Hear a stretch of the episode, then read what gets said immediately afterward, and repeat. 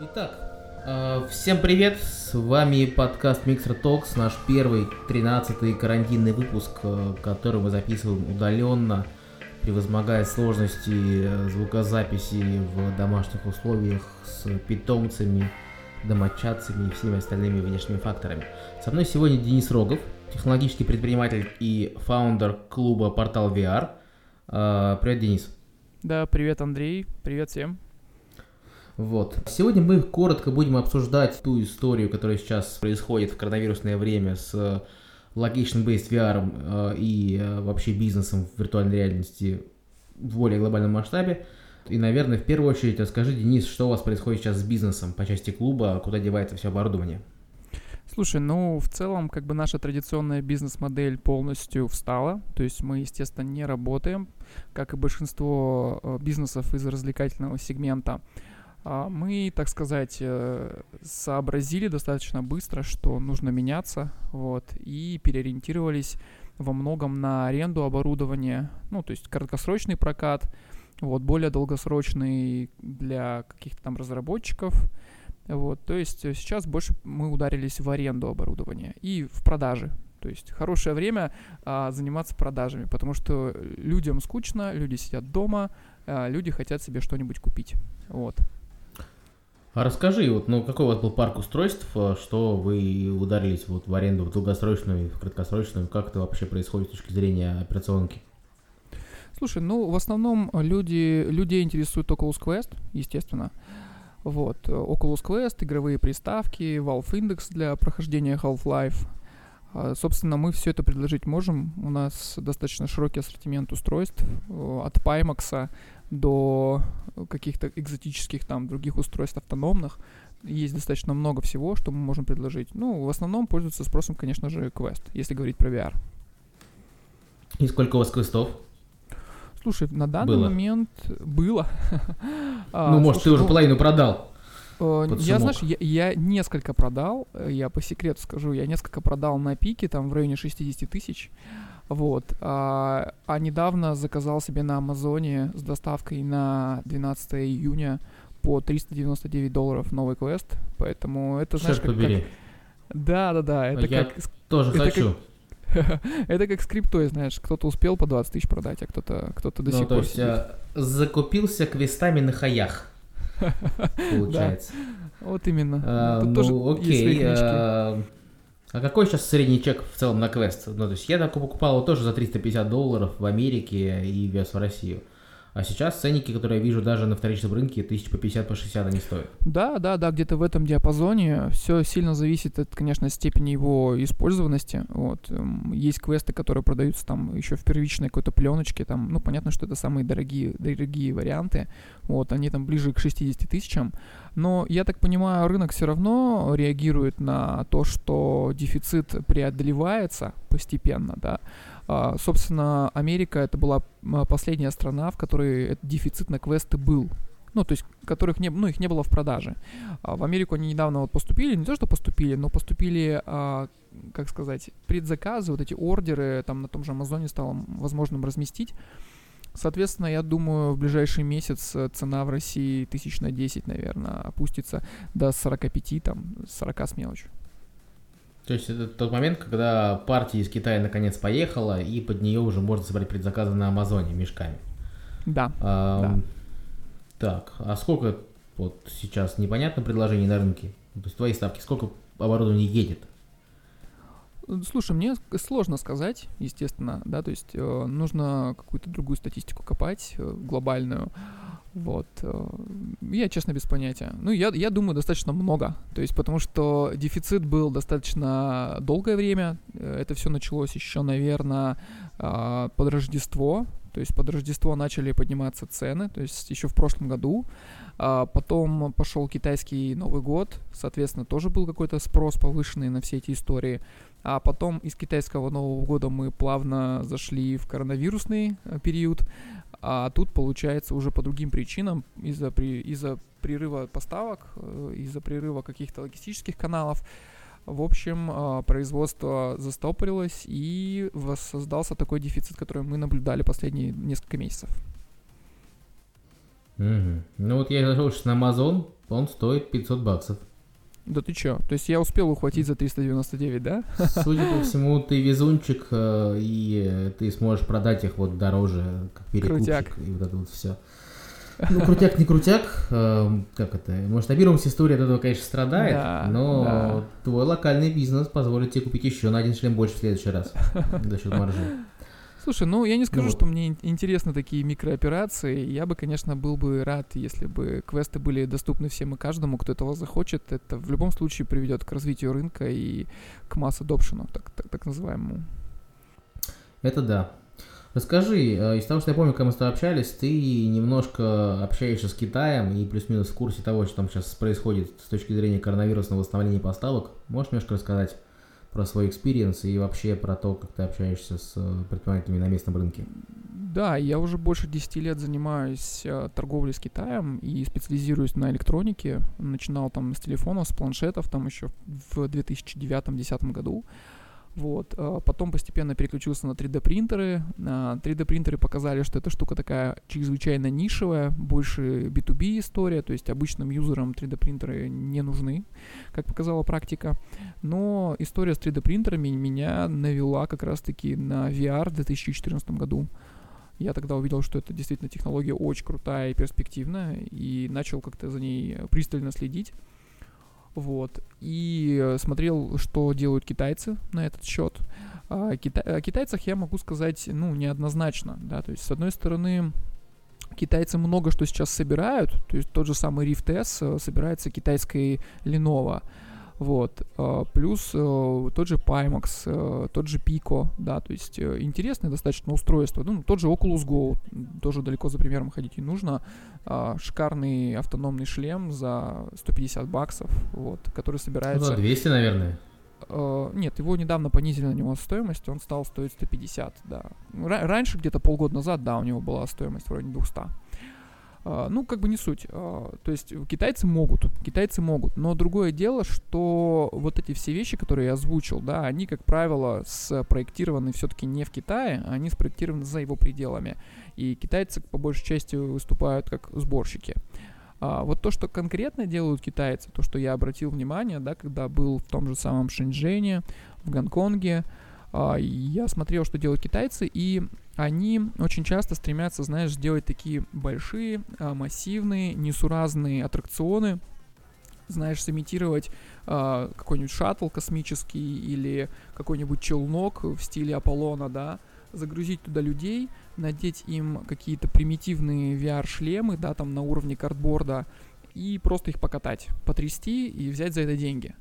То есть китайцы как-то вот в этом направлении, как на мой взгляд, пошли. То есть чего-то супер крутого я, по крайней мере, в тот момент у них не увидел. Я так понимаю, что это как раз та история, когда красивые бело-голубые шлемы в стиле PlayStation а, и там а, какие-то аттракционы, мотоциклы, качели, вот это все, что ставится в торговых центрах массово. Это вот ты про это говоришь сейчас. Платформенная Да. история, когда один шлем и один странный девайс, который имитирует какой-то агрегат, и это является одним игровым автоматом с вот игровой сессии. Абсолютно верно, то есть они безумно дорогие, э, они э, под одну задачу сделаны, да, там имитировать полет, имитировать поездку или прыжок с парашюта и все. То есть а, я как владелец э, нескольких клубов виртуальной реальности, я посмотрел на всю эту историю и понял, что мне это мне это не интересно в нынешних реалиях. И я больше за то, чтобы дать людям базовый experience, дать очки виртуальной реальности, дать компьютер и посмотреть, э, как люди будут все это дело использовать, э, ну, со своими приложениями стандартными из Steam и из Oculus Store. Мгм.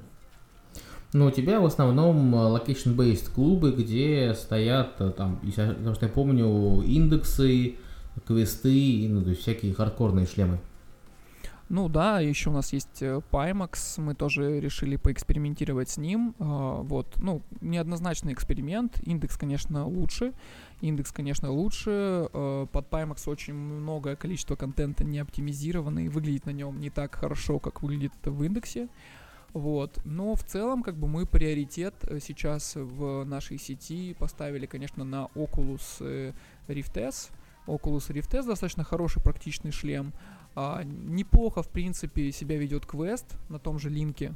Тем более сейчас э, с линками решилась проблема и может использоваться любой USB кабель Type-C, да, который, в принципе, достаточной длины, и USB 2.0, USB 3.0, все в роли линка могут выступать.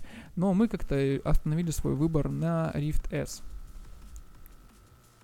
Слушай, ну это вообще, мне кажется, один из самых недооцененных шлемов современности. Потому что он вроде как классный, он вроде как все умеет, э, но при этом всем э, он как-то э, информационную борьбу проигрывает вот тому же квесту, тому же индексу, там даже тому же какому-нибудь HTC космосу, вот, вайвовскому. Ну, смотри, Oculus, мне кажется, проиграл информационную войну еще года там 2-3 назад, когда а, они сначала выпустили Developer Kit, да, то есть условно он хайпанул, везде в торговых центрах стояли, может быть, помнишь вот эти аттракционы дурацкие, да, там а, люди до сих пор их припоминают, эту тошниловку, да, там и прочее.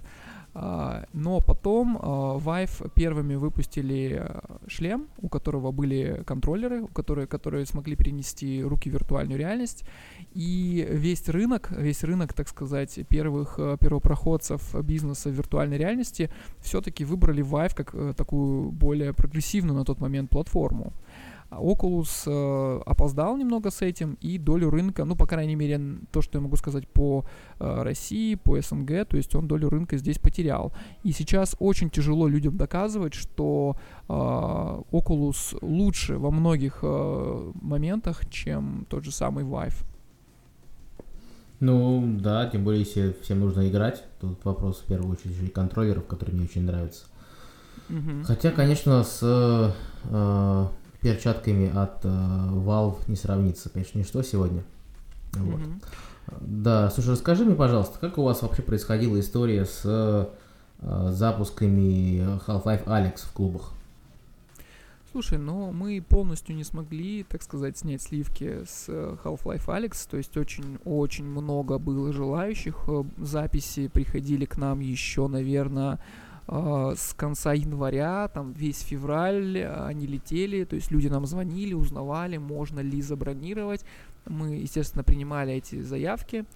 Вот, э, когда э, Алекс вышел, так сказать, в свет, э, у нас все было, естественно, забронировано, были первопроходцы ребята, которые пришли, начали его усердно проходить, но по факту там через неделю уже вовсю начался карантин, ну, по крайней мере, первые карантинные какие-то меры, и нам пришлось, к сожалению, закрыться, и это внесло свою какую-то негативную сторону с точки зрения как бы коммерциализации того же самого Алекса.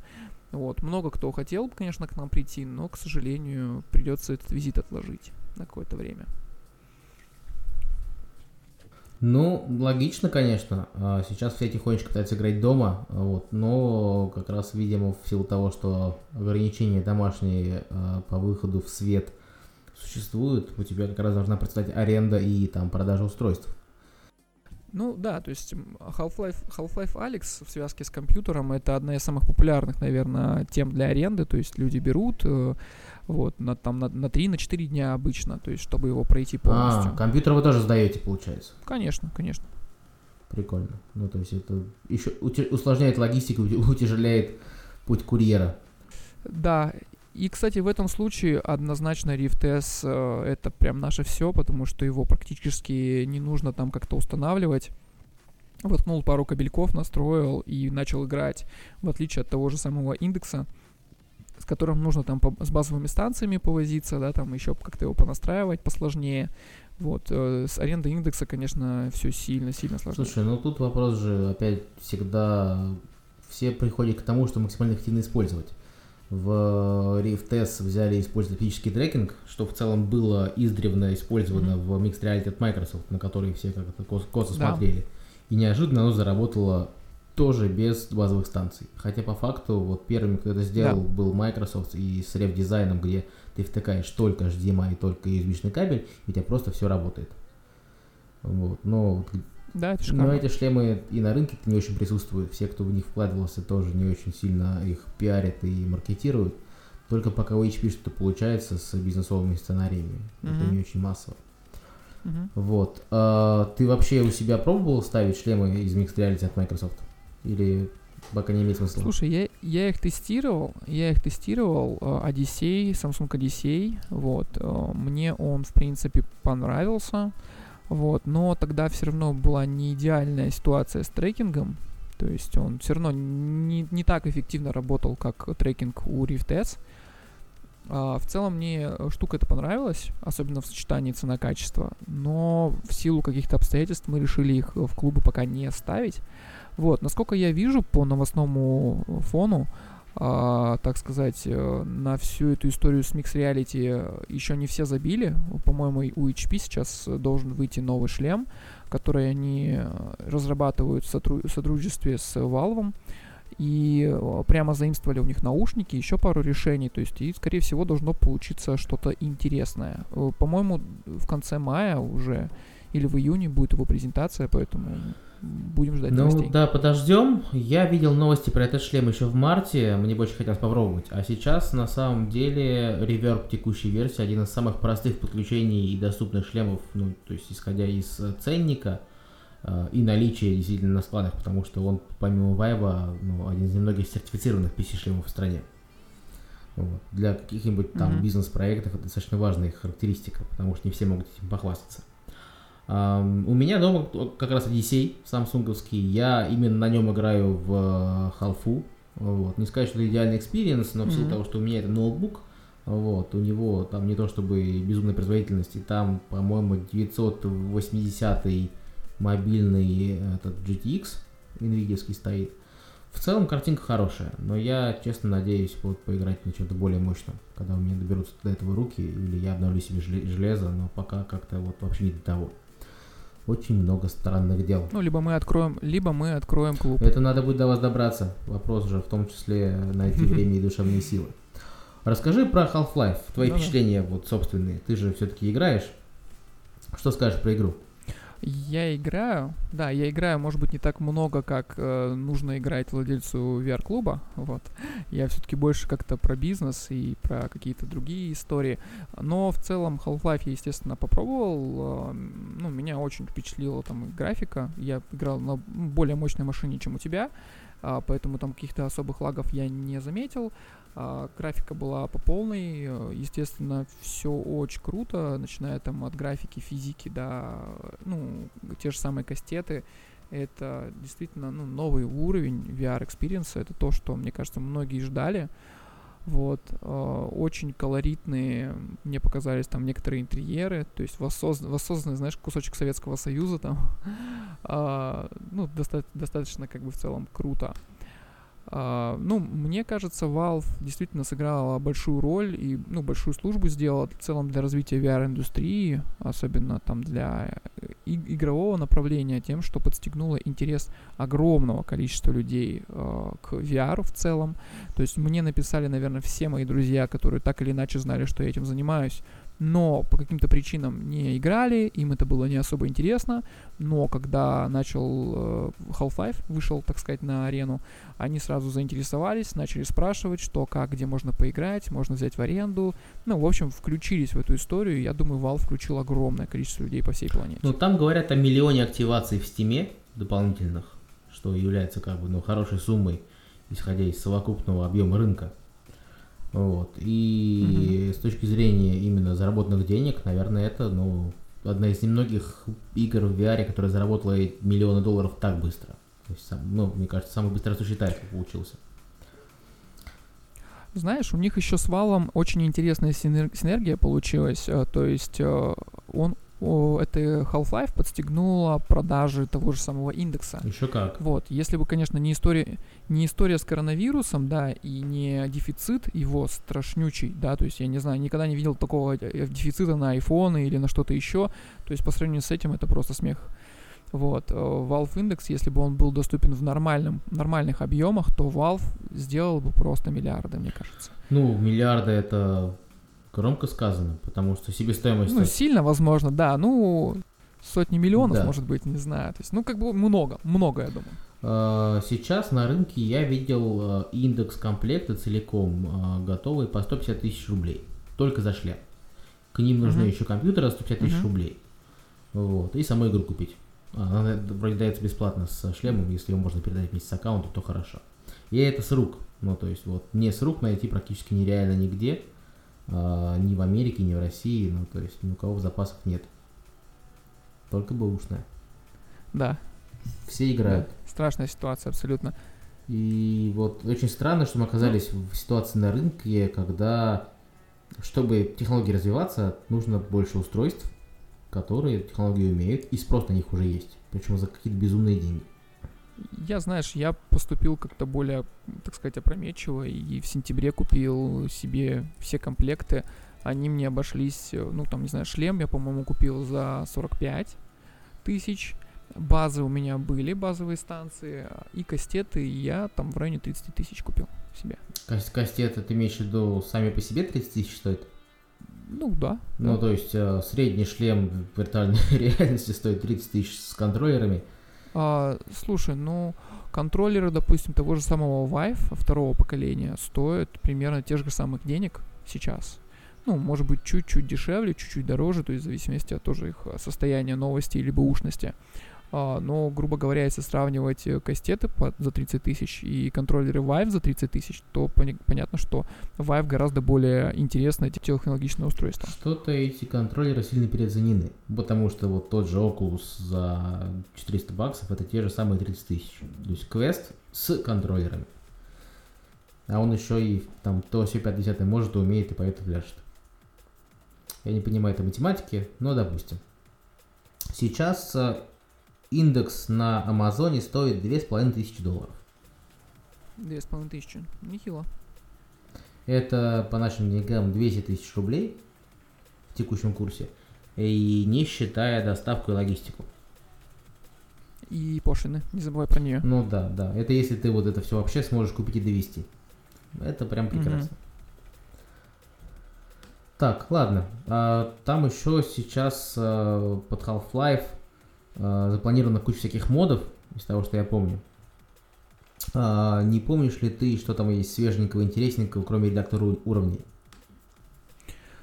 Слушай, да, мне тема модов очень показалась интересной. То есть, э, по факту, ком- компания Valve решила дать пользователям э, покреативить, посоздавать какие-то свои модификации, э, перенести старые игрушки в Half-Life, так сказать, во вселенную. Мне кажется, это действительно крутой эксперимент, э, и мы в ближайшее время увидим действительно какие-то интересные реализации. А я скажу так, я еще ничего не тестировал из э, этих модов, я только про них как-то читал, смотрел. Времени тестировать, если честно, особо нету. А, и за новинками я, я тоже особо не слежу. По-моему, я видел, что туда перенесли, насколько я помню, Quake. Вот, что-то еще, каких-то пару реализаций сделали. А, но мне кажется, это прям новое слово. То есть, когда обычные юзеры могут брать, дорабатывать, перерабатывать, модифицировать игру и создавать какие-то свои вариации и давать э, другим пользователям а, попробовать в это дело поиграть. Это прям супер круто, мне кажется. Ну, это классическая история экосистемы Half-Life, когда можно re юзать движок и кучу всего интересного с ним делать. Так что это логичный и правильный шаг. Вообще развитие mm-hmm. этих механик позволит очень многим разработчикам научиться тому, как правильно делать VR-experience-ы и делать игры и э, там приложения существенно качественнее во всех смыслах этого слова. Так что посмотрим, что интересного появится в ближайшие полгода-год, исходя из доступности mm-hmm. всех э, этих инструментов. И, возможно, будет повод хорошенько засесть за устройство э, в свободные летние месяцы. Ну, если они будут свободные, конечно. Ну, я очень надеюсь, что мы увидим опять Valve Index по адекватной стоимости, и все смогут себе его купить. Вот. Ну, правда, когда смогут все купить себе Valve Index, появится что-то еще, и, скорее всего, на него тоже будет дефицит. Поэтому я думаю, мы в определенном перманентном состоянии дефицита будем жить еще ближайшие пару-тройку лет, это точно. Да. Ладно, а с Half-Life вообще все понятно ну, практически. А, это лучшая игра современности для там, жанра, и она его, в общем-то, является флагманом, ну, то есть флагманом таким, как являются консольные флагманы при запуске новых э, редакций тех или иных э, платформенных консолей.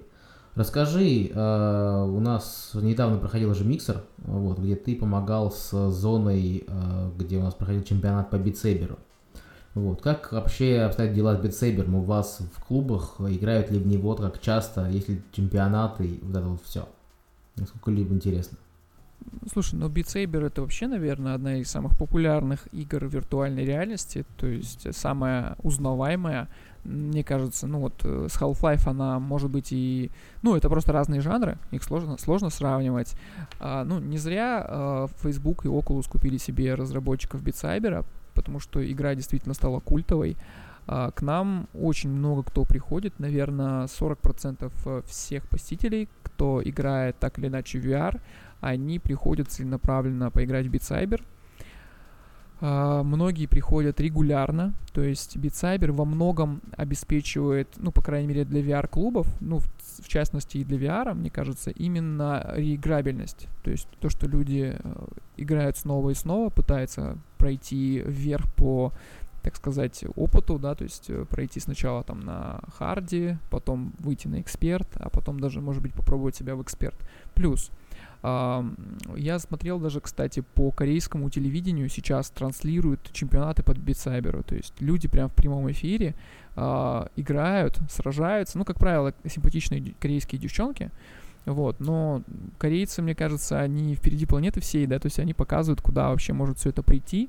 И я думаю, скорее всего, придет, потому что даже на тех же турнирах, которые мы организовываем у себя в клубах, по Битсайберу мы провели, по-моему, уже три турнира за последний год а, собирает определенную зрительскую аудиторию, то есть люди с удовольствием смотрят, вот, слушают и как-то поддерживают участников.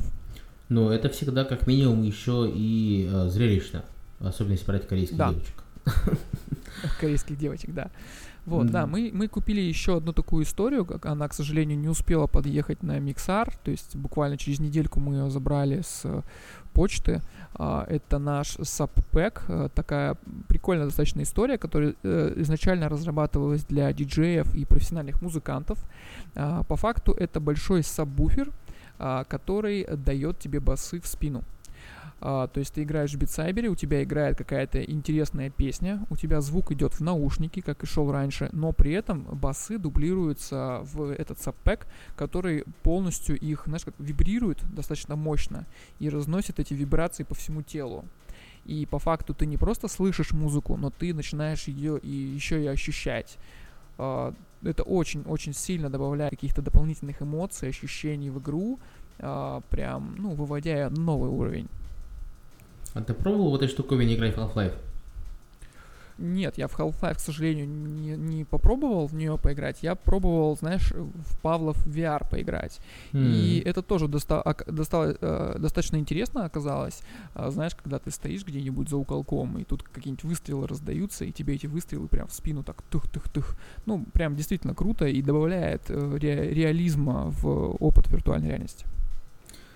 Да, Осталось симулировать вкус и обоняние, чтобы вообще наверняка было. Тогда будет полное-полное погружение во всю эту историю. Слушай, ну с, с, обонянием, с обонянием уже есть, насколько я знаю, разные ну, эксперименты. Это не, не рабочая картриджи. история, на самом деле. Да. да там картриджи истории, которые используют для запуска этого саус парковских э, историй вот, ага. на консоли. Но Soul Street она называлась. Но это такая больше маркетинговая э, фишка, ее mm-hmm. никто mm-hmm. так и не видел толком, кроме там одной конференции и все. Mm-hmm. Вот. Такие дела. Расскажи, ладно, ну мы поговорили немножко про бизнес, а ты-то как самоизолировался? Где ты, что ты, во что ты играешь, какие с тобой девайсы? Слушай, ну я вообще сам с Дальнего Востока, я, собственно, эвакуировался в какой-то определенный момент времени, а, потому что здесь ситуация гораздо более спокойная, чем в Москве.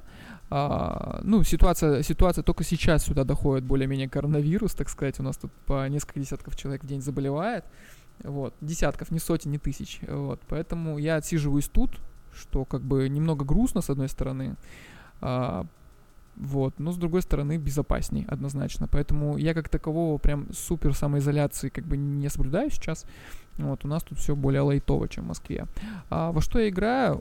Я сейчас в основном э, с квестом передвигаюсь, а, и в меньшей степени, наверное, играю, в большей степени изучаю всякие истории, связанные с метавселенными. Вот, мне кажется, это достаточно интересная тема, которая в ближайшие годы будет драйвить VR, ну, именно социальный VR, да, то есть э, и юзаю тот же самый Altspace, А, потом есть достаточно интересная штука CryptoVoxels, которую я изучаю. Это такая метавселенная, а, грубо говоря, на, стык, на стыке виртуальной реальности и блокчейна. То есть это виртуальный мир, построенный на базе там смарт-контрактов и блокчейна Ethereum. Вот, достаточно интересная история. Там, наверное, сильно не буду углубляться, чтобы э, не засыпать людей терминологией, но мне кажется, это перспективная штука, и все, кто интересуется метавселенными, на CryptoVoxels могут обратить внимание. Ну, слушай, метавселенные сейчас могут зайти, потому что всем хочется нормальных э, сценариев социализации и проведения мероприятий в онлайне, например. Это большая отдельная история, по которой, ну, много кто что делал, и вот все, что ты говоришь словом крипто, оно обычно э, славится тем, что мы придумали красивую историю вокруг AR и VR, положили туда блокчейн, вышли на ICO, собрали mm-hmm. денег, а дальше, ну, может быть, что-нибудь сделаем, когда технологический уровень вселенной будет нормальным для того, чтобы это создать. Вот. Ну, mm-hmm. то есть я скептичен очень, ну, по большей части ко всем таким проектам, потому что чаще всего блокчейн там не нужен никому и нигде. Вот. Ну, ну да, абсолютно верно. То есть блокчейн такая история, с одной стороны, чрезвычайно интересная, перспективная, и в некоторых э, use cases он как бы вполне себе уместен, но в этом как раз-таки буме ICO, который произошел там сколько, полтора-два года назад, когда он начался, и огромное количество проектов, которые повылазили, э, вот, которые токенизировали все подряд, это, конечно, очень сильно дискредитировало индустрию, в целом. Но в то же время э, в ней есть грамотные ребята, которые продолжают какой-то research, и мы в ближайшие годы увидим действительно интересные штуки. А, и наверняка что-нибудь будет интересное, в том числе на стыке с виртуальной реальностью. Как мне это очень интересно, это как бы объект моего пристального изучения. Но ты не анализировал, сколько из э, проектов, которые имели в названии слово VR или слово AR, э, собиравшие деньги на ICO, вообще выжили, они убежали в заказ с деньгами. Это а, прям, слушай, может быть, интересная статистика. Да, я думаю, если это изучить, то 98, наверное, может быть 95% этих проектов просто кануло куда-то в лету. Вот, другие оказались просто неюзабельными. А, из того, что вот я как бы наблюдал, мне, ну, действительно понравился проект а, крипто, криптотерминала, а, то есть когда ты заходишь в виртуальную реальность и из виртуальной реальности торгуешь криптовалютой. А, это достаточно интересно, и я, по крайней мере, понимаю, что это действительно может людьми быть использовано. Когда, ну, допустим, ты где-нибудь едешь в поезде, или ты где-нибудь вне офиса, ты просто одеваешь э, VR-очки, и перед тобой огромные там графики, диаграммы, какие-то цены, ты можешь покупать, продавать, то есть, э, по крайней мере, тут понятно какой-то use case, которые существуют. И, ну, вроде ребята как бы развиваются и продолжают этот проект как-то насыщать фишками. Это интересно. Но когда пытаются токенизировать э, нашу всю землю, да, там разделить ее на куски и, так сказать, на этих токенизированных кусках земли дать людям возможность размещать, размещать свои какие-то AR-объекты, ну, конечно, в эти истории верится с трудом, верится с большим трудом, то есть, что люди будут за это платить. То ли дело продавать э, виртуальные, бесконечные пространства. Вот как э, люди продают участки на Луне. Я бы купил себе просто, чтобы было. Ну, и что, что не настоящее.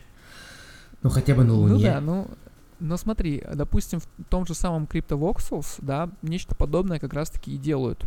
Но там на уровне, на уровне смарт-контракта закреплено количество земли, которое будет, э, так сказать, выпущено. То есть ее не будет больше, чем запрограммировано. Это нечто подобное, как у, сделано в биткоине, то есть биткоинов будет 20 миллион и не больше. То есть на уровне смарт-контрактов можно ограничивать все равно участки этой земли. Единственное, что там есть некоторые лайфхаки, которые позволяют на этой земле строить небоскребы или наоборот закапываться в землю. Но это как бы уже вопрос другой. Ну, ты сам в какие-то такие проекты вложился в итоге? Ну-ка, признавайся. Э, слушай, у меня были эксперименты, но это было все только на хайпе ICO, когда вкладывали все. Я тоже вложил, вот, потерял, наверное, ну, немного потерял, но, может быть, там штуку баксов на всяких таких экспериментов. Ну, штуку баксов по тому курсу. Сейчас я не знаю, сколько это бы стоило. А, какие-то токены у меня до сих пор лежат, там всяких криптобанков, там Калионова и еще что-то. Вот. Ну, в, Это в, называется в основном... Платное образование. Да, да, да, да, да. Это сто процентов.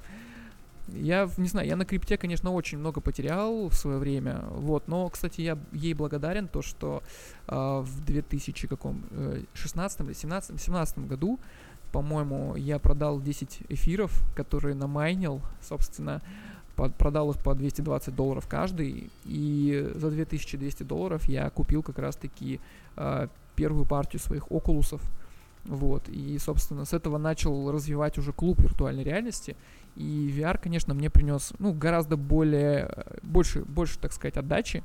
Это гораздо для меня более понятная история какая-то в физическом мире. Вот, но, так сказать, э, мои инвестиции в эфириум, они оправдались. И Привели них, тебя в VR. Вырос клуб.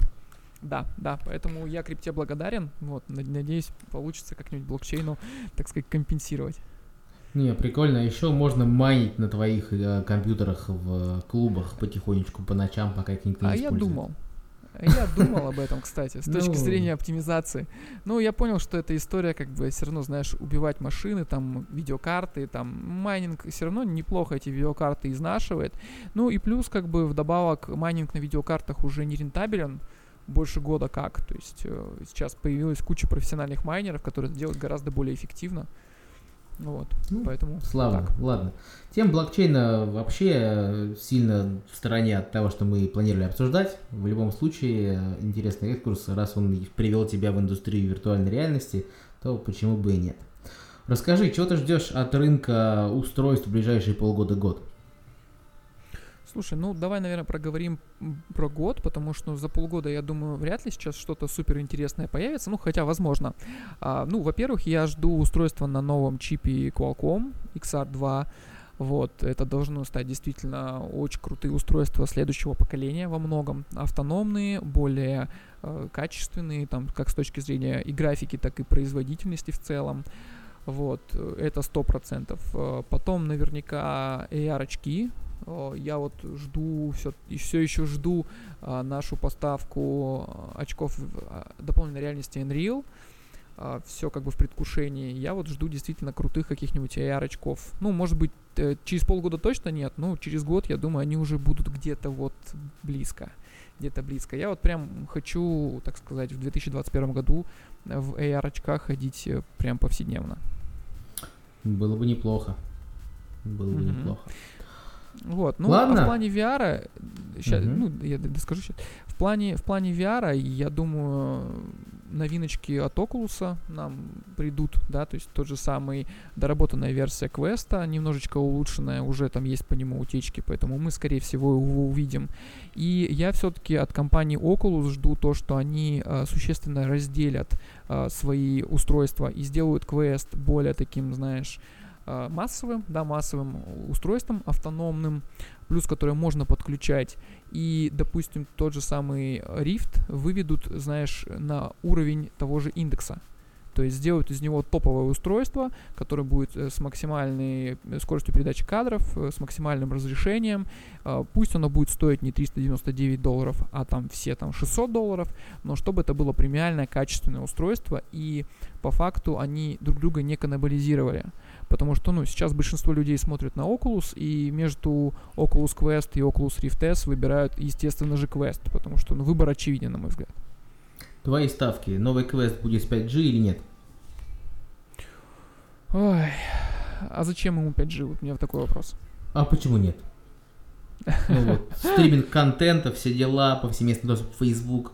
Мало ли что. Это же сейчас вопрос, э, что за платформа будет использоваться. Изначально это там планировалось использовать э, XR1 Qualcomm. Uh-huh. Но чип там, по-моему, 835 э, Snapdragon. То есть э, в XR1 по дефолту был 845, 855. То есть сейчас анонсировали XR2, в котором в референсном дизайне шлема стоит э, 865 чип. Ну, то есть флагманский mm-hmm. смартфон. Но это не очень дешевое развлечение. То есть в любом случае и там встроенный есть платформа 5G. Если вот э, Facebook пойдет в сторону стандартизации э, платформы, то, наверное, это было бы логично. Кто-то же должен пойти первым с 5G. С одной стороны, да, с другой стороны, мне кажется, уровень покрытия 5G еще достаточно низкий. Вот. Это действительно сделает устройство дороже, и если они хотят оставить его как-то ну, подоступнее сделать, то, возможно, да. А, может быть, с их, с их точки зрения было бы правильно выпустить два устройства с 5G и без 5G. Вот. Ну, к примеру, да. Как, А, да, ну, как iPad. Хоте- х- Да, как iPad, условно говоря. Ну, это прям супер логично было бы. То есть, кому это нужно, тот берет и переплачивает. Кому это не нужно, берет устройство по какой-то дефолтной цене. Вот, это, конечно, будет круто. Поживем, увидим. Поэтому возможности чипов растут. э, Дисплеи, не знаю, видел ты или нет, недавно Intel представил свои какие-то гибкие дисплеи, которые появятся в будущих VR-очках. э, Это действительно круто. То есть мы очень скоро увидим уже дисплеи практически неотличимые от реальности с углом обзора эквивалентным нашему глазу. То есть это все на нашем веку скоро придет. Кайф, будем ждать. Вот. А пока пойдем поиграем во что-нибудь на консольках. Да, и более примитивное. Спасибо тебе, что подключился. Всем спасибо, что были с нами. А, Подписывайтесь на Mixer Talks на Disgusting Man. Цепляйтесь на телеграм-канал Join Mixer. Ну и до новых встреч. Денис, спасибо, что был с нами. Да, спасибо, Андрей. Всем пока.